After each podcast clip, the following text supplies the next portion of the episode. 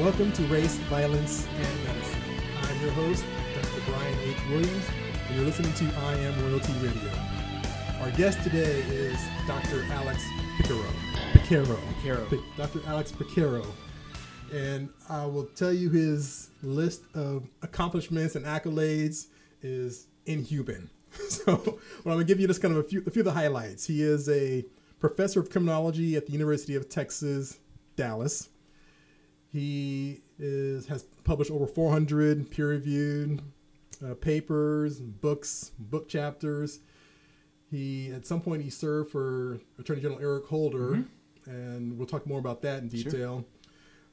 And he is ranked as the number one criminologist on the planet. That's correct. That's correct. That is correct. All right, Dr. Piquero. I'll go Alex from this point on. Great. Uh, thank you for taking time out to come be with us today on race, violence, and medicine. Pleasure to be here, Brian.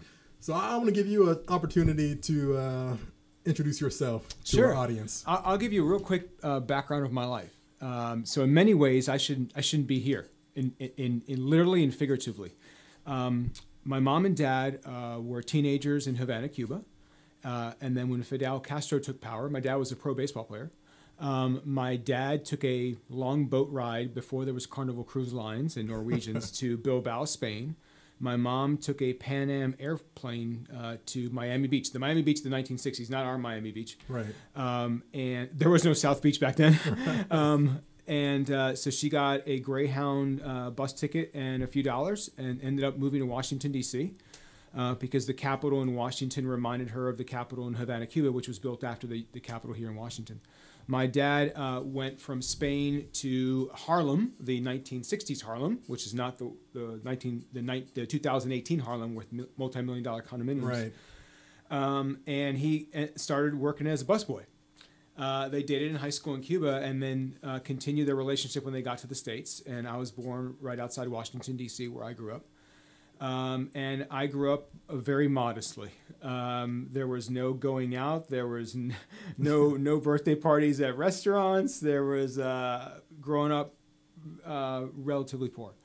Uh, but my mom and dad instilled in me the, the importance and value of education and basically the mantra of work hard. And when you think you've worked hard, work harder. And when you think you've worked too much, work more. Right. Because right now there's someone else working harder right now than you are. So that's how I grew up. Give the Um, siblings. Older brother, he's an aerospace engineer. Oh, really? Uh, uh, he's the smarter, the smarter of the of the, of the siblings because he's a, he's a scientist, a different kind of scientist.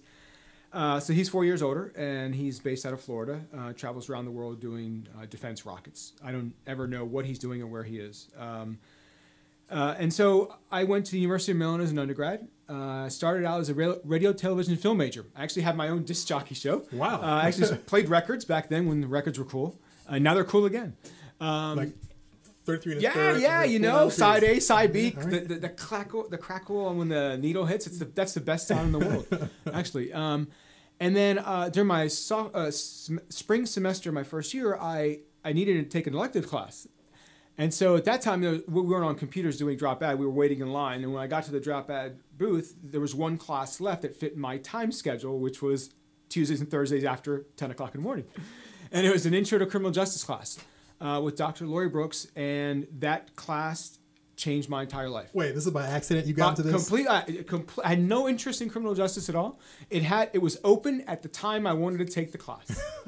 so, so this is why I shouldn't even be here. Just- Right, right. Imagine if I, if another class was open, or something else. I, I- my entire life changed literally because of that class and that instructor changed my entire life of my interest in what became my pursuit and study. Does that instructor realize the Uh, she absolutely knows. She does. Yeah, I, I still am very, very much in touch with her. Went to my wedding. I communicate with her every few months. Um, you know, I, I owe so much to not just her passion for instilling, ins- her instilling her passion in me for the topic, and also my mentor, who um, I started working as an undergrad, interviewing uh, jurors who were on capital trials after the they gave the, the death penalty verdict in North Baltimore. Uh, and we were talking about aggravating circumstances and mitigating circumstances, and that fueled my interest in research. And then uh, he suggested, you know, why don't you go to grad school? And I'm like, what's grad school? no one in my family went to, you know, Right, right. fitness college. so, um, you know, he said, "This is what grad school is." I'm like, "Okay." So I go home and tell my parents I'm going to grad school. They're like, "What's grad school and who's paying?" You know, there are people listening right now that that hate you, right? yeah, no, it's just you know, it's just it's just you know, you never you can only plan your life so much. You have to allow for serendipity and you know, none of us are guaranteed tomorrow. We're guaranteed right now. Right. And we so we have to have a plan, but we also have to allow ourselves to be somewhat Gumby like. Right. Um, because you don't know what life life in the future And we joke about it. You still had to do a lot of hard work. Absolutely, it it's a wasn't lot it- of hard work. Come easy to you. It's a lot of hard work. Right. Um, but you know, hard work really pays off. There are no shortcuts in life. There's, as you know, in, in medicine, and there are no shortcuts to doing the right thing. Um, and when you do the right thing in the right way, um, you do get the rewards that you deserve. Now you, mentioned Gumby, so I'm guessing you're a child of the '80s. Right then, I thought of Eddie Murphy. Oh yes, And uh, you know Gumby on SNL. So Uh, I'm sure there's a few out there that can relate Delirious. to that, that pop Um, that pop yeah. reference. and his outfit on Delirious was orange or red in that one. It was raw and then Delirious. Right. Delirious and raw. Right. Yeah. Yeah, I remember watching that when my parents were out. Exactly. They, they found out like you, did what? Yeah. so, so you're had this illustrious career in criminology that stemmed from this uh, interaction with this one professor, which I, I think it's important to let people know that any one interaction can change the trajectory of someone's life. Yeah, and that's that's a really great point, Brian. I mean, not only in, in your case, you know, as, uh, in medicine, you really are literally changing people's lives. Uh, in in our world, it's interesting in a different kind of way, where I have students who I've mentored now, who are now uh, tenure professors around the world, who come to me and, and send me an email. I had one student literally two days ago who moved to California for a brand new job, called and said, "I now realize all the work and time you put into me," and I said. I said that is exactly why we do what we do is is seeing students graduate and then they in turn mentor their own students Right. passing that around there's it is it is not you can't pay me enough money to understand the feeling that that entails in me it's it's what you get up in the morning for is helping people Right. So this uh, ranking as the number one criminologist, what is that? How do you become that? What does that mean? uh, that's lot- impressive to me. It's hard work and great colleagues. Right. Um, so basically, it's a function of um, number of articles published in the elite journals. So the, the you know in your world, JAMA would be a good example of that. So in my world, we have our two, three, four, five journals that are like that. and, and so so it's pub- sorry, JAMA is the Journal of the American Medical Association. uh, and so it's publishing a lot in those top journals repeatedly. And as you know, you publish in, in the top journals is very, very hard. Rejection rates are very, very high. Uh, and so it's a lot of uh, a lot of publishing in those and high quality papers um, that get um, a lot of attention, not just into the scholarly community, but also in in the, in the public. And one of the important things I think uh, we do, we need to be doing as scientists is engaging in the public a lot more because the public is not going to read any journal article. They're, first of all, they're not going to go to the library. They're not going to download a PDF file, um, but they're going to need to, us to translate to them all the equations and the stuff we do in a way that they can understand in an objective fashion to allow them to then take away the message they think is correct or not correct in the science. And that's why I'm a huge fan of your work because I think that we in academia do that poorly. Absolutely. And I came across your work I read the Dallas Morning News and I was seeing your, your opinion pieces, and I found that you that you're using science to talk about these socially social divisive issues and then translating that to the public. And that is a skill and I think is necessary. Yeah, I, that's a great compliment, and, and I share it with you because I've read yours as well, and uh, you make me want to be a better writer when I read yours. Um, I think Well, that thank you. Uh, Don't talk about me anymore, okay? All right. It's my show, so we're not going to talk about me at all today. okay, uh, thank you. But Um, thank you. Thank you. um, you know, it's writing those things is, has made me translate my work and, and communicate better. Because what you're trying to do is you're trying to take an issue that people have very strong emotional opinions about. And our job as scientists is not to engage in, well, my opinion's right or your emotion's right. Is what does the science say? And at least when you are making your opinions, uh, you're basing them on some set of facts. You know, opinion without fact is not a good thing. Um, fact underlies opinions is much better and much more objective. Now, we got to also understand, as you know, that the science is only as good as it is right now. The science will be better 10 years from now, not just in medicine, but in dental medicine and in, and in scholarly research, whatever discipline one is interested in. Um, but I think the honest is really on us if we want to help people. And this is not just, it's not about changing minds. That's not what we're in the business about doing. We're in the business of saying, here's the science, here's what the science says. And we just hope that people take that science and then do good with it. We don't want people to do bad with it. Now, did you do this from the very beginning, or when No. did you make that transition? Um, I only made that transition probably 15 years into my career because I needed to have the street cred, the, the, the, the background and, and the knowledge and, and the, the, the CV, the curriculum vitae, and the resume that supports me being able to have that voice. So now I feel very comfortable doing media, and I also know what media are looking for, right? So, you know, we know when we get reporter calls, the story's written, we just got to figure out well, they want a quote. We just got to figure out how do we make sure that our quote is used correctly in the name of science. So I didn't do this at the beginning. I would never have done this at the beginning because I needed to have confidence in myself, and that came a lot from being very successful in my career. But even now, I don't I don't do everything. So I, I only do the ones where I know I can I have something useful to say. I'm not going to say something just to say something. There are a lot of people who do that, and never there's never good that comes out of that. People love the headlines, they love the spotlight, but that's not what we should be doing this. Right. So tell me about the, the first time you did this. Did you think back, I'm just going to 20, 30 years ago, that I want to get the cred and then do this? Or you were just going along your academic track Yeah. and then something happened? A- Absolutely. What, what what came about was I was going the usual writing articles, going to conferences, teaching my classes, mentoring my PhD students, like every other academic does. And then crime became a very big issue in the media um, with cell phones and video clips, and then uh, a lot of the stuff that was going on with, with crime drops, you know, of the 1990s and what was happening, and then everybody was saying their their specific pet theory and people were saying stuff that just is ludicrous. Right. And I'm like, no, no, no, no. And then I, I, I thought very carefully to myself because a lot of our colleagues will say, well, you're just chasing the spotlight.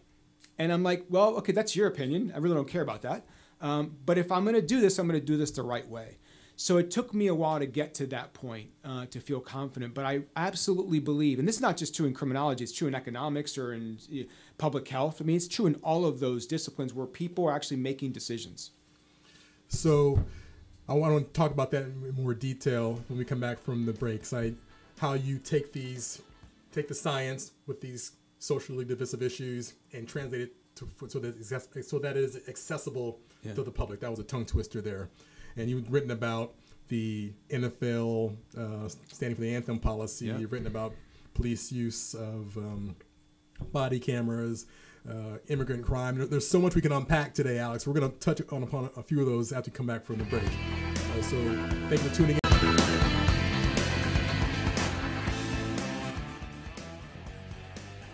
Piquero, he is a professor of criminology at UT, University of Texas in Dallas.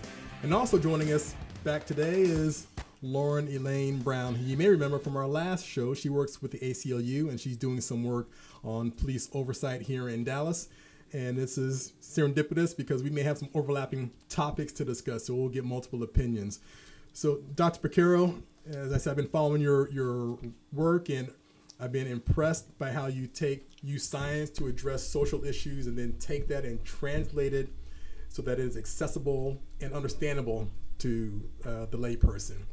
And you've picked several topics. I'm just going to throw out a few here. And we'll, we'll talk about those one at a time. So let's first start with the um, the NFL policy regarding kneeling for the national anthem. Tell us about the science behind that and what you found and how you presented that to the public. Yeah, when when you know, the interesting thing about the NFL anthem protest is that's not a new protest. Right? The protests happened with Ali. It happened at the in the uh, Summer Olympic Games in, in Mexico City. This is not a new thing. It's a new visible thing because of the NFL. And a second part of that is is Kaepernick actually was kneeling well prior to that big event. He was kneeling in preseason games, and no one ever noticed. It actually just happened to be caught on tape and video, and that then it became a big a big issue.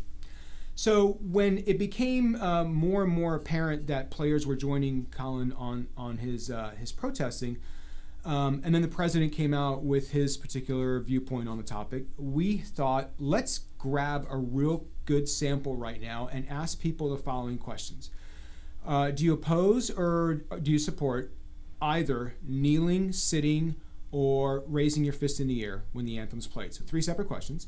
And then we asked them if they thought uh, the NFL teams should punish the players, and or if the NFL um, itself should punish the players. What we found was that in the aggregate, people were more likely, about 50 to 70 percent, not very supportive of the protests, but it varied about the type of protests. Raising the fist in the air was much more acceptable than sitting. But the, the, the bottom line is when we looked at uh, whites and non whites separately, every single non white respondent, which was virtually every single African American in our study, all of them supported the protests and the whites didn't. And then when you looked at punishment of the players, no African American wanted to have the players punished either by the owners or the NFL, but whites were more likely to be okay with that. So we saw this real strong division across race about what the anthem protests were about. So, based on, your research, it didn't matter about the type of protest standing, kneeling, fist in the air, but as far as punishment, that broke down along racial lines. Yeah, well, and also the type, uh, um, the the the um, anthem protest was also different across race. So African Americans were more likely to support all kinds of protests, whereas whites were less likely to support all kinds of protests. But the, the punishment was every single African American reported, no, I don't think the players should be punished by either the league or the teams. It's fast. It's just wow. That's pretty fascinating. So that became a paper. It became a, a, a peer-reviewed article peer-reviewed and article. got a little bit of press, and we wrote an opinion piece on it for the Dallas Morning News that got reprinted in lots of other places. Right. So t- tell me about that process really quick. I shouldn't say really how long it takes actually to go from your peer-reviewed article yeah. that you present at a major um, national conference, sure. and then you make it into a opinion piece that's 700 words for the public to digest. Yeah, and, and that's that's the hard part of it is you're trying to take you know 30 pages of, of a Word file, and everybody knows what Word right? Word Perfect for people who are a little bit I older. Word, I, learned Word Perfect on a Tandy. oh. Word Perfect 5.1. um, so you know you're taking 30 pages and you're distilling it to 650 or 70, 700 words. And the way I do that in my head is I'm talking to my uncle. What and my uncle says, "What did you do and why did you do it and what did you find and why does it matter?" So those are the four pillars in my head that I think around. But so you, what did you, what did you do? What, what did you do? Why did you do it? What did you find? Why does it matter? Okay. And from that, I then say, okay, let me just have a conversation without regression equations and all these kinds of things that we do in statistics, and just have a conversation. But to have that conversation, that first paragraph of an opinion piece, you have to hook the reader. Because if, if you don't have me at paragraph one, I'm moving on to the next one. Like I will say, every time you do that with the first sentence, you got to let. When I've read every time that first sentence, I'm like, okay, let's go. Let's go. so today's DMN had three great opinions on the police issue here in Dallas. Um, they were from different points of view. One from a national um, writer, one from a, a, police officer in Arlington, and then one from uh, King here in Dallas. They were from three different perspectives on the same issue, and all of them just drew drew you in right away. Right. And and I when and that's and I, I love reading opinion pieces. I don't care who writes them or what they're about. I just I, I, I find ways of how did they hook the reader in. Um, and so that is how I distilled 30 pages of a manuscript into 700 words, but it's for different audiences, different constituents, right? So the academic stuff is for my academic people, and and the um, opinion pieces are for the public to, to, to take science and social science and just have conversations about it. So when I actually last week, this is great. I had a, a person, a, a woman, email me and said, "Your opinion piece was what we talked about at dinner tonight," right. and I thought, "Well, that's pretty cool." And that's how you know you're having impact. That's you know, great.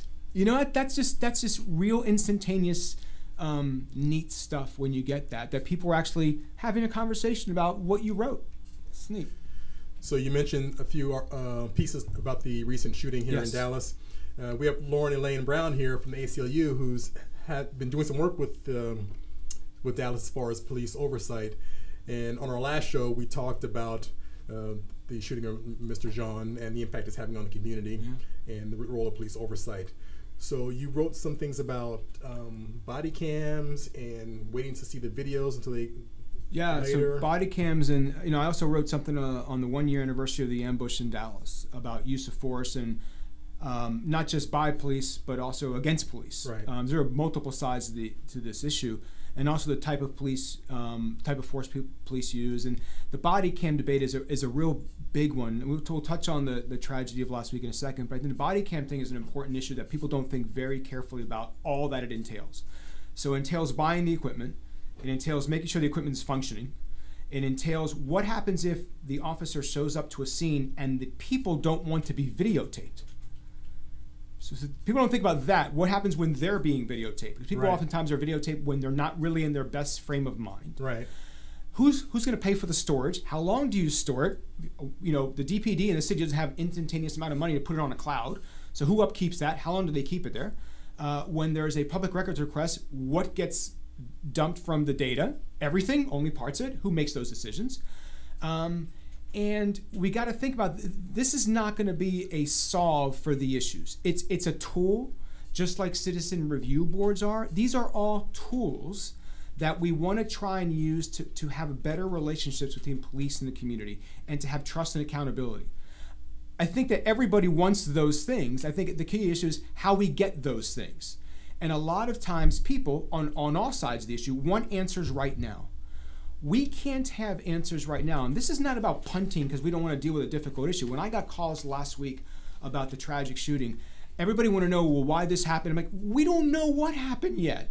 We, we have we don't know anything. We know I know what you know, which was on TV and on the newspaper that next morning. That's it. And as, as the investigation goes on, information comes out. And I think sometimes we have to pause for cause. And sometimes science takes some time and, and investigations take time. But I think, you know, body cams and police uh, accountability boards, all of these things are good. The Dallas Police Department, for example, compared to other cities around the country, um, have been very open about their data for, for citizens, researchers. They have da- their data portal online for everybody to see. Not a lot of police departments do that. And Right. Chief Brown did that towards the end of his tenure. And he took a lot of flack for doing that. Because when you put that stuff out there, it's now out there for everybody to, Right. to, to sometimes use against you. So, you know, police departments, some are doing good things, some are catching up.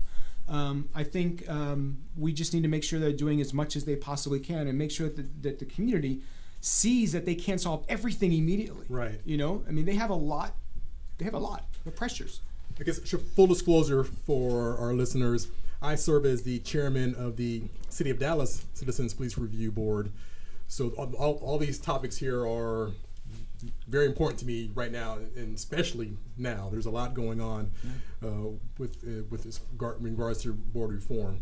But we have uh, Lauren Elaine Brown here in the studio. I want to- give her a chance to. Uh, does she want to interject on anything we, we, we just heard? And I will I will admit that that when I read the article, I was actually kind of conflicted. I was very well written, but I was conflicted about what I, what I was reading, which is that's what I want. I, that's what I want. Something that challenge my own biases about this. But I give Lauren Elaine a chance to. Yeah. Um, well, no. So thank you for inviting me back to the conversation, um, and thank you for just sharing your background and all the work and research that you've done. It's very impressive um, to hear um, the journey that you've taken. Um, I think, I mean, as far as police force and body cams and the solutions that we're trying, well, the tools, I like the term tools that you use, the tools that we're using to find a sustainable solution to ending police brutality um, and bettering community relationships and community policing, I think we have to think about where is the citizens or where is the community voice in that?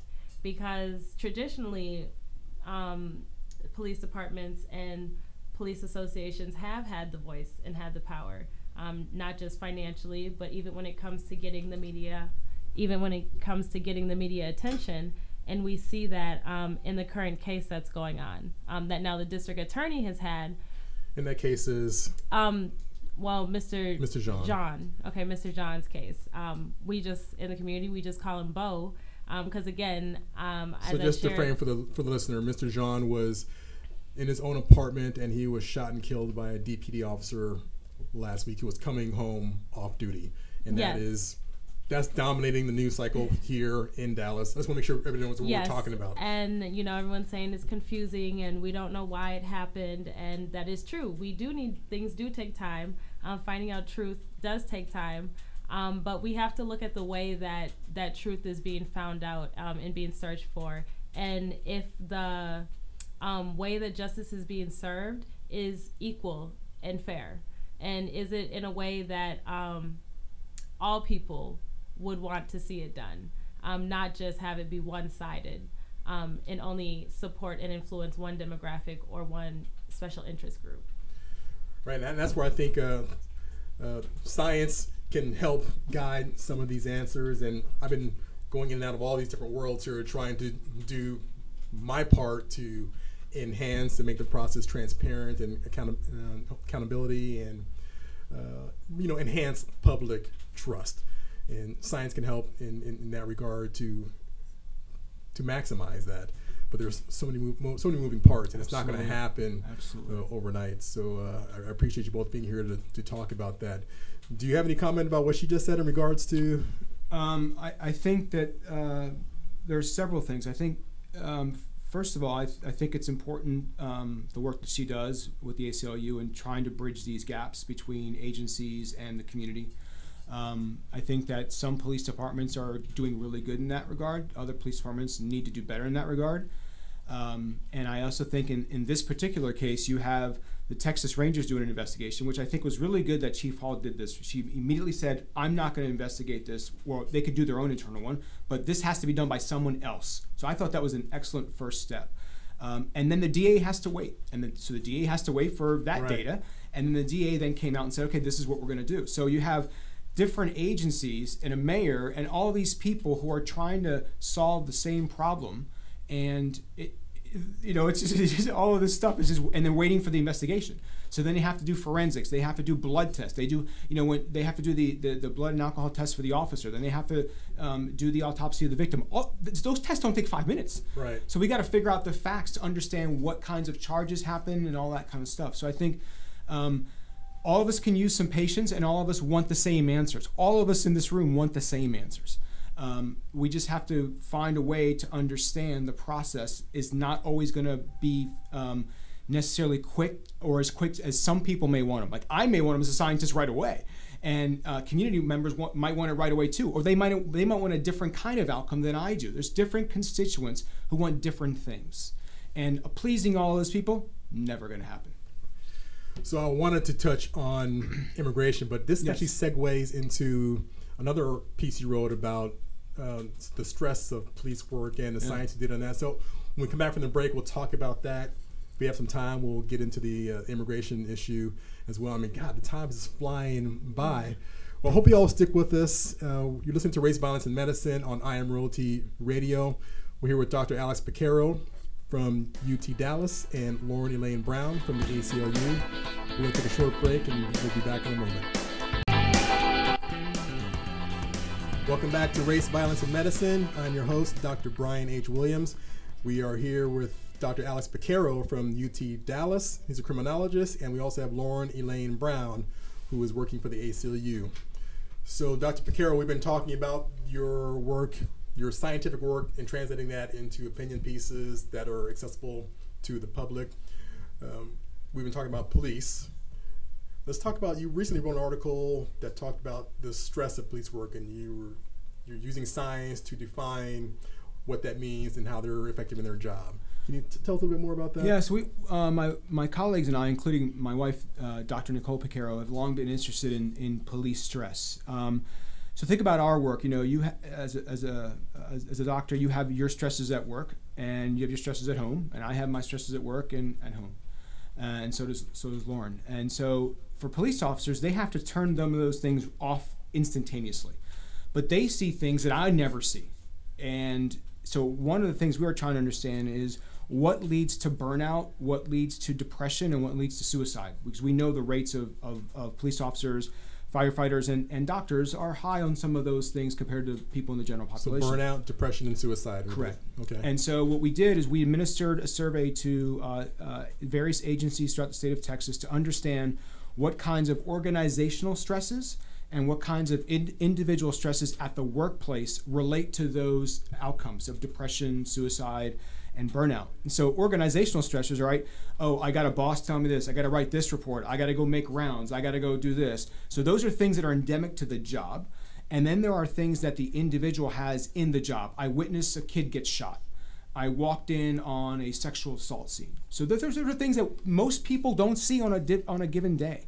And so we were trying to understand how those stressors affect those um, psychosocial uh, mental health outcomes for officers. And we found that, in fact, that more and more of the stressors as they pile up. So it's not necessarily one stressor. It's this and then this and then this and then this. It's like building a snow snow person. You start with a very small snowball, and then you keep packing snow on it, and, and then it gets to be a big snow person. And that's the same kind of thing that officers deal with, especially when they when they have long shifts or they're dealing with high crime parts of the city where they are they're just inundated with this stuff and then they have to turn it off immediately. It's, it's like it's like a running back who gets tackled and everybody's flying all over the field, and then instantaneously they have to stop all the aggression and start all over again. So for officers, is how do they manage that? How do they cope with that? So there are lots of things, including the city of Dallas has a um, the DPD is working with the Center for Brain Health at uh, University of Texas at Dallas on this smart training to have them understand these things that happen to them and how to cope with them, you know, taking breaks mentally or physically while on the job. Uh, which they can't always do, right. uh, as much as you know you and I can go outside and, and, and take a walk around the building for 10 minutes. Um, so that's what our research showed, and our, when we wrote the opinion piece after we wrote the empirical study, it was just to give people a sense of, hey, look, this population has these issues. Um, and there are training mechanisms that are available for these people, and the city of Dallas, the DPD, is actually doing these kinds of things in the city. So we thought that was a really good thing for people to see. So, based on your research, can you make any connection between that and their treatment of suspects? Uh, in that study, we, we, we, we were not able to do that. We did not look at that in that study, but that is something that we are doing currently. Okay. And could you, any suggestions? You see, see that as programs to mitigate the, the stressors. Is that something that police departments across the country are looking at? yes. Oh, yeah. So a lot of police departments around the country are, are uh, implementing these kinds of training. There are different kinds of training. Some are mental health focused. Some are more cognitive behavioral focused. Some are more breathing techniques. Um, and so there are a lot of these different programs. But the, the key point is, regardless of the the heterogeneity of the programs, um, all of them recognize that this is an issue. And you know, it's, it's also about taking the stigma away of mental health especially with police officers. It's a, it's a different kind of population, a different kind of mindset. And so you're trying to say, hey, it, it's okay. We, we understand that and it, we can help with that. And so just getting to that point, I think, is a, is a win. Well, let's pivot for a moment because we've talked about your, what you've written for the Dallas Morning News, but you have articles across a large number of national uh, publications, mm-hmm. USA Today, LA Times. Times. Yeah. And I, there was something you wrote in the Des Moines Register recently about the Molly Tibbetts yeah. murder and this conflation of immigrants and increased crime. What did you find there? Yeah, so I, have been doing research on immigration and crime for, for about a dozen years, and uh, the, the, the, the empirical research on this could not be clearer. Uh, immigration is not related to more crime. Can you say that again, period. please? Say that immigration again. is not related to more crime, period. And it doesn't matter if it's done with um, aggregate level uh, studies of states and, and cities, whether it's done on individual level studies of self reports of when you ask people about what they're offending, or whether you look at arrest records, or any of that stuff. It doesn't matter if I'm doing it or 10 colleagues around the country doing it. It doesn't matter if it was done this year, 10 years ago, 15 years ago, 20 years ago. The results are absolutely one and the same. There is no relationship between immigration and crime. Science going back decades. Decades. Okay. Different people, different places of the country, different parts of the world, all show the same thing. We call that reliability in, okay. in the science and repeatability. and repeatability, and and that's really hard to do right. uh, for those uh, the scientists who are in the audience. So we we've been doing a, a program of research, and when the, when the Molly Tibbetts tragedy happened in Iowa, um, you know, there's a, a, woman who was out for a run. Um, my, my wife's a marathoner, so I, I immediately think about uh, right. about that case because my wife goes out on four hour runs for fun. Uh, so I see her when she leaves, and we see her when she comes back. Um, and what was really interesting about um, the outcome of the tragedy was the way her dad dealt with this. When certain people started to use the tragedy about um, vilifying a particular segment of the population, I'll leave it at that. Um, her dad said, That's not what Molly was about. And do not use my daughter's death. This is a, a, a father who just lost their child and other people are using that death to support a cause that has no basis in science. Uh, and, I, and actually, in my mind, is, is not what America is about. When you think about what what this country is really about Right. and how it was the, the idea of this country. Uh, and so he came out with this piece, and then Donald Trump Jr. came out with this piece about the Democrats using this, that, and the other. And so I said, you know what? I'm not going to write a piece about either of these, but I'm going to write a piece about opinions and facts about immigration and crime. And so I wrote it for the Des Moines Register because that's where those two um, uh, came out, um, and um, it was it was um, it was good. It's been well received, fortunately. So this, so you said L.A. Times. What else? Other publications that LA you, Times, Kansas City Star. So I wrote one on Michael Vick. So we've done actually some empirical research on Michael Vick, which, if, for those audience, people in the audience who don't know, remember the case. Michael Vick was a professional athlete, uh, played for the Atlanta Falcons and New York Jets, um, Philadelphia Eagles, and he uh, was uh, busted for involvement in a dogfighting ring in his hometown of Virginia Beach, Newport News, Virginia. Where my folks live. Uh, it's, it's a great part of the country, great beaches, and he was a phenomenal football player. And, and, you know, he did his time. He did his 18 months in federal prison, and then it took him a long time to get back into the NFL. So wh- after his career ended, uh, Andy Reid went to coach uh, the the Kansas City Chiefs about two years ago. And when uh, Andy Reid hired Mike Vick as an unpaid assistant coach, there were people who canceled their season tickets to Kansas City Chiefs because they didn't want Michael Vick or what Michael Vick looked like or what he did as part of the team.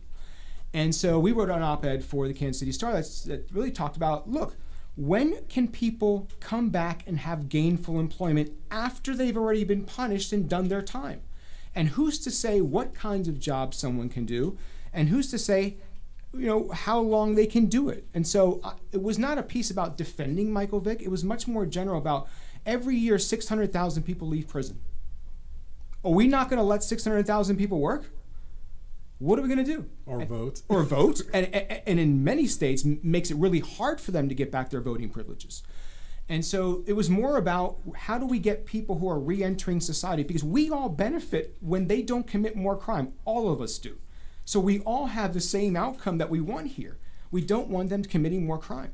So we wrote a piece about how is it that people can be, have believe that they that an individual who's done his or her time can't still work in an employment capacity. So the Kansas City Star published that one. Right. So let's talk about.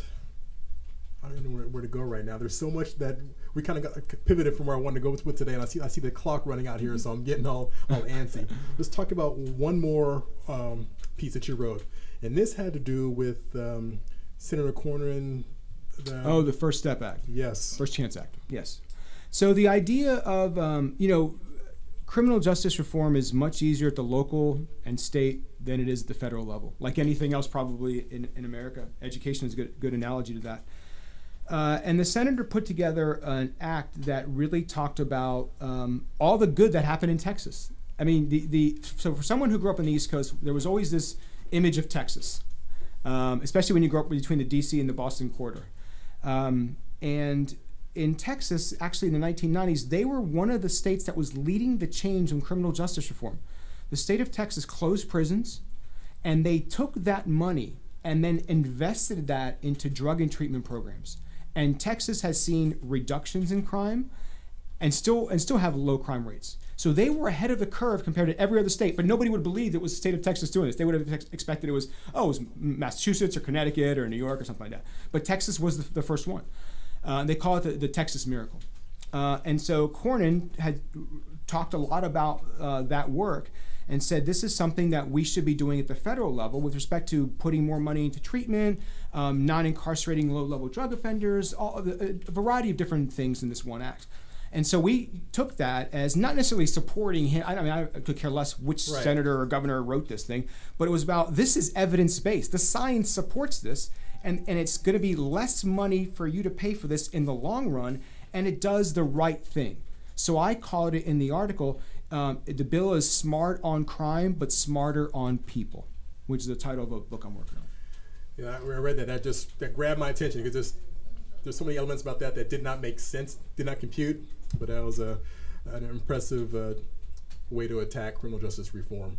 So, Dr. Piquero, thank you for being with us today. But for our audience that may want to catch up with you somewhere later? Like, what are your social media tag that you want to? Uh, my social media tag is uh, Dr. Alex Piquero. So it's capital D, small r, capital A, L E X, capital P, I Q U E R O. And if you go to utdallas.edu and just search on my name or just Google me, so the first thing is Twitter. Twitter, Yeah. uh, or you can Google me and you'll see my presentations at, in the U.S. Senate and different Yeah, type of that's what you say. You, yeah, if you Google him, that's the easiest way to find him. He's going to be I'll the be there. top, the first what, ten pages on Google. I'll, I'll be there. I'll be there. well, thank you for being here, Lauren Elaine Brown. Appreciate you coming here again. Yes. Pre- uh, thank what- you what- for having me. Where can we find you again? You, uh, Um, so IG at the at sign vibe connoisseur, the That's- vibe connoisseur. Um, that's or Instagram. Yep, that's Instagram or Facebook. Just letter L, letter E, and then space B like a bumblebee.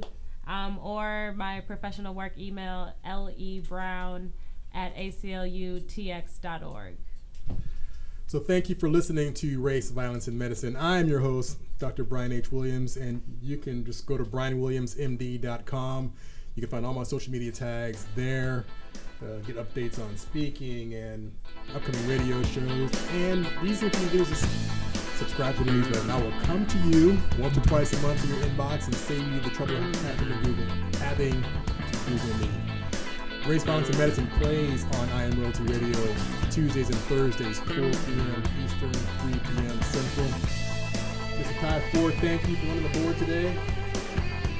Ty is in the studio. He's a station manager, and he has a show himself on Tuesdays, Ty and Sips, 8 to 10 p.m. Central. But go to IamRoyaltyRadio.com. You're listening to us, you know where to find us, right? Tell your friends and family, IamRoyaltyRadio.com. Download the app. Check us out. We have music, talk shows, radio shows, entertainment, news, all everything that you need. Again, Bonds and Medicine, Tuesdays and at 3 p.m. Central. Thank you for listening. Send me your input. I want to make a show for you that is educational, engaging, and. I want to waste your time. So send me your feedback. Thank you. We'll see you next time.